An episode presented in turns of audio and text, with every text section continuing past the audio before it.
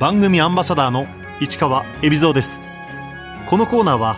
毎回一人の障害者アスリートチャレンジドアスリートおよび障害者アスリートを支える方にスポットを当てスポーツに対する取り組み苦労喜びなどを伺います。東京パラリンピックパラ水泳チーム主将鈴木孝之です。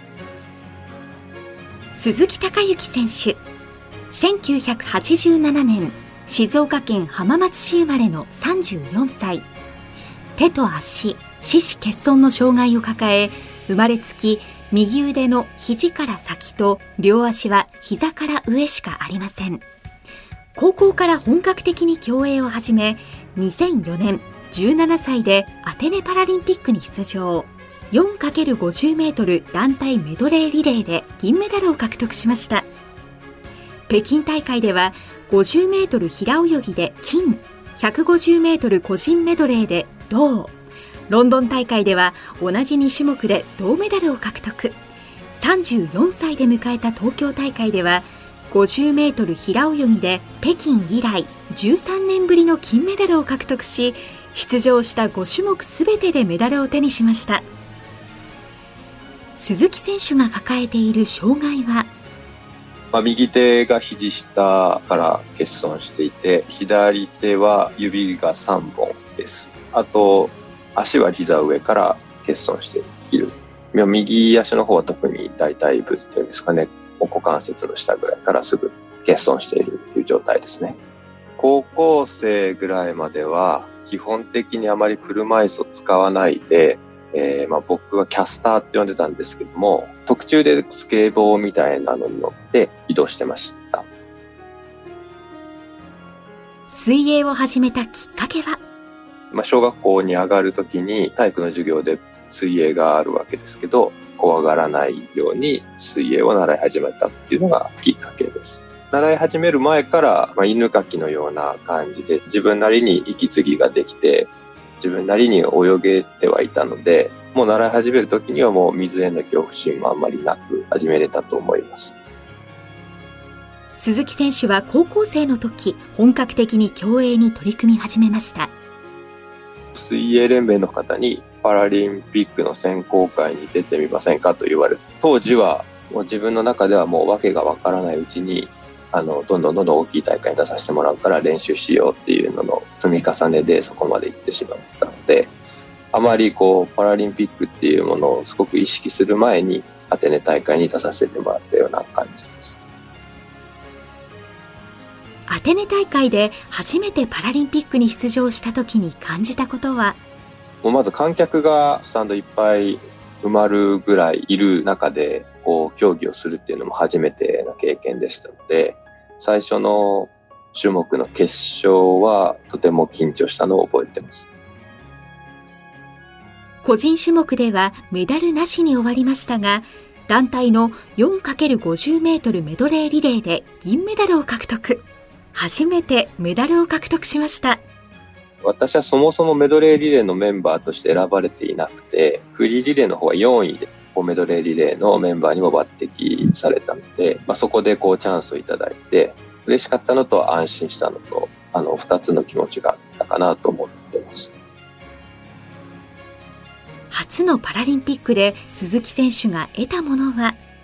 今まで世界ランキングとかネットで見ただけで実際の顔もどんな障害を持っているかも知らなかった同じクラスのトップ選手たちと会えて自分と同じように何でも健常者のようにやる障害者が世界中にこんなにいるんだなっていうのを感じたのをすごく覚えています。アテネでの経験を踏まえて続く北京までの4年間鈴木選手が強化したのは今大学進学もこう水泳の強い大学でかつ先輩にパラ水泳の選手の方がいらっしゃった大学っていうのを選んで、え進学しましたでアテネの時にメドレーリレーで急にこう平泳ぎの選手として抜擢されたんですけど、え平泳ぎの強化をし始めたのがアテネから北京の間かなというふうに思います。泳ぎ泳ぐときは、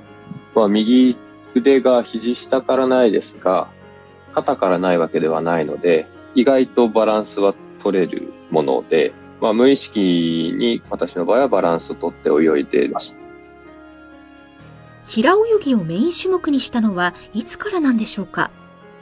特に意識をし始めたのは2006年の、えーまあ、北京の2年前に行われた世界選手権で50メートル平泳ぎで銀メダルを獲得できた時から明確にこの平泳ぎで北京パラリンピックも表彰台を狙っていこうという気持ちになりました。2008年、早稲田大学在学中に出場した北京パラリンピックで、鈴木選手は日本競泳チームの主将を務め、50メートル平泳ぎで初の金メダルに輝きました。150メートル個人メドレーでも銅メダルを獲得しました。北京で印象に残っているのはやはり、あの、金メダルを獲得した時の表彰台からの景色ですかね、特別だったなと思います。さらに4年後、2012年のロンドン大会でも鈴木選手は競泳チームの主将となり、50メートル平泳ぎと150メートル個人メドレーで銅メダル2つを獲得しました。50メートルの平泳ぎで金メダルを取れなかったということで、非常に悔しかったですし、まあ、ロンドンに向けてよりタイムを上げようと、まあ、泳ぎの変更をこう試みたんですけども、まあ、タイムが逆に落ちてしまって、まあ、全然タイムが上がらない時期が長くて、結局それがこう抜け出せないままロンドンパラリンピックを迎えてしまったっていうことだと思います。鈴木選手はロンドン大会で競技以外の点でも感銘を受けたことがありました。イギリス国民の皆さんがあのパラリンピックもオリンピックと同様にこう注目して見てくれていたっていうのはすごく、まあ、印象に残っている出来事です。その翌年からイギリスに留学した時に現地のイギリス人の方に、まあ、ロンドンパラリンピックに出ましたという話をしたら、まあ、オリンピックの選手を見るようなこう眼差しがあって、それが、まあ、今までの日本では感じたことのないものだったなというふうに思ってます。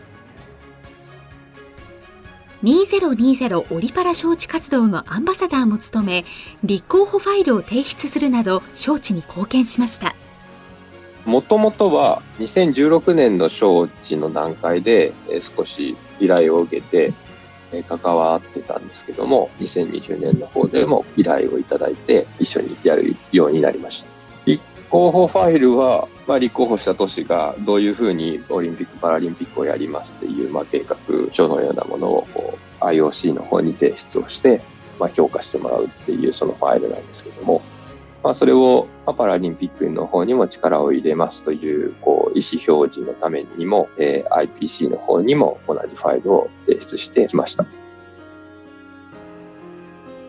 ロンドン大会の翌年、2013年から鈴木選手はイギリス・ニューカッスルに拠点を移しました。語学も上達したいという思いもあったので、英語圏の国で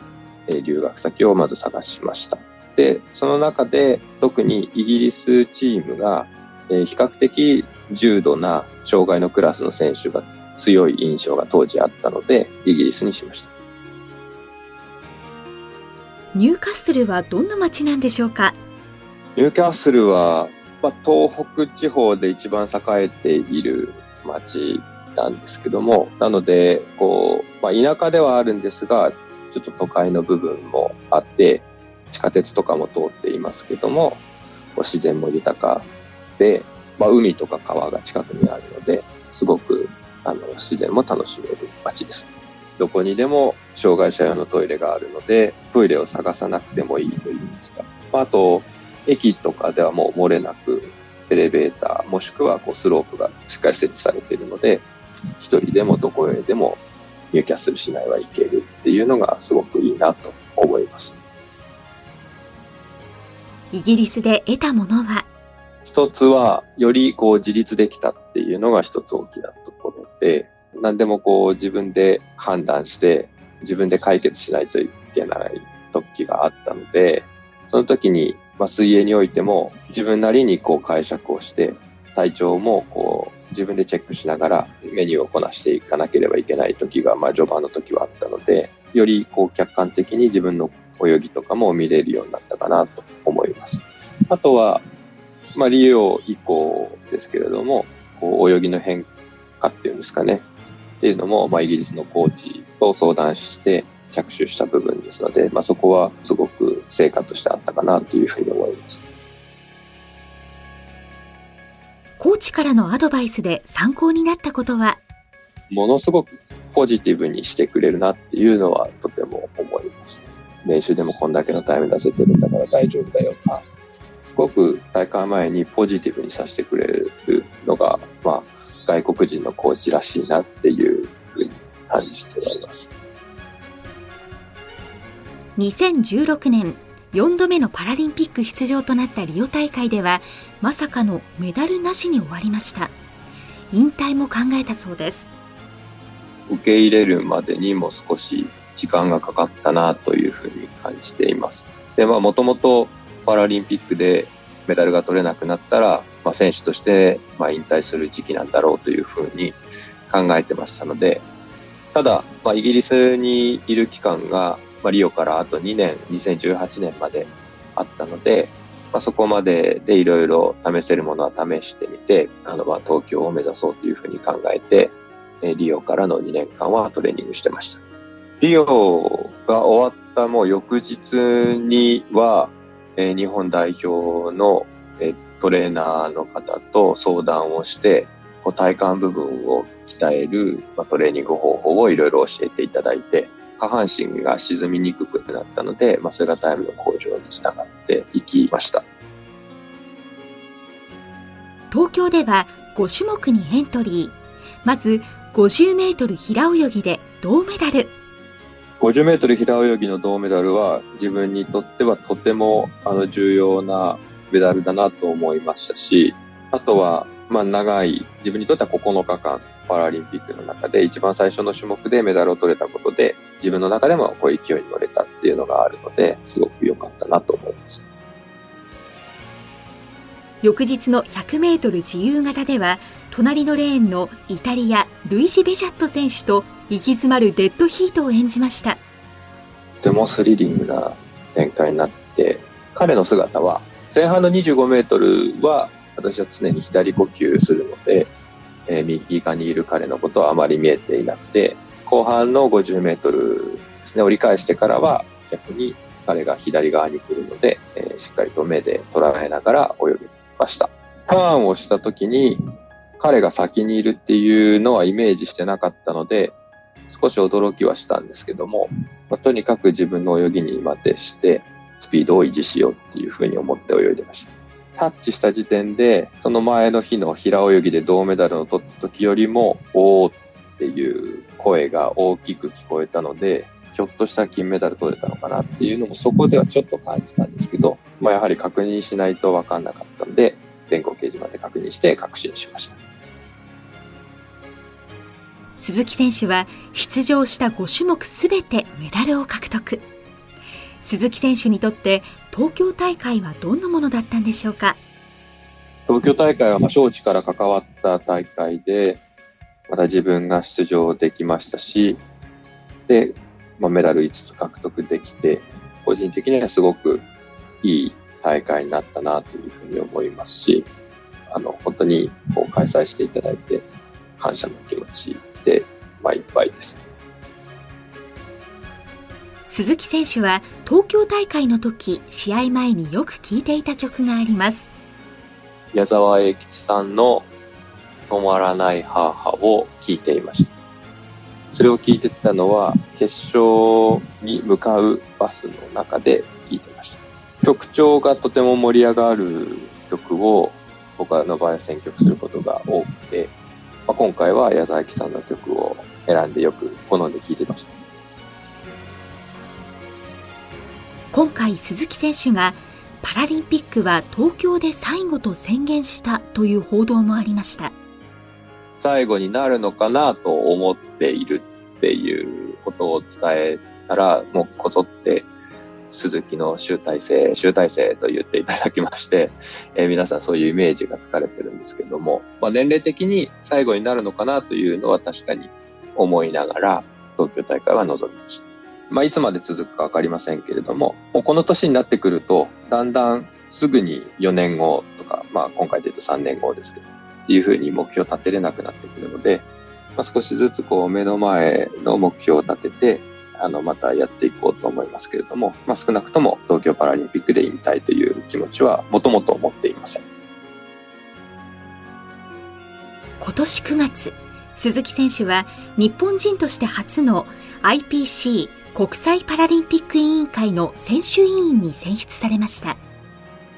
IPC のアスリート委員には、えっ、ー、と、日本のパラリンピック委員会を通してこう立候補するんですけども、まあ、イギリスでこうスポーツマネジメントを学んでいることもあって、まあ、国際的な組織で今後も関わりを持っていきたいなというふうに思っていた中で、ちょうどこう、まあ、選手でありながらも、そういったところに関われるチャンスがあったので、えー、立候補させていただきました。来年開催される冬の北京パラリンピックに向けて選手委員としての活動は IPC のアスリート委員としては、えー、活動があるかと北京パラリンピックに向けてもやることはあるかと思います。改めて鈴木選手にとってパラ水泳の魅力とは？他の競技多くの競技と違って義手とか義足とか補助具を使わないでその障害を持った選手たちのこの能力すべてを使って競技をするっていうのがパラ水泳の魅力かなと思いますし、また違った障害を持っていても、こう同じクラスに入ったら、パッと見た時には、全く障害が違うじゃないかと思われるかもしれないけども、実際泳いだらすごくいいレースをするとか、まあ、そういったこともありますし、あの障害によってこう戦略が違ったりとか、まあ、それがオリンピックでは見れないようなこの差が生まれたりとか、そういうふうな魅力がパラ水泳にはあるかなというふうに思います。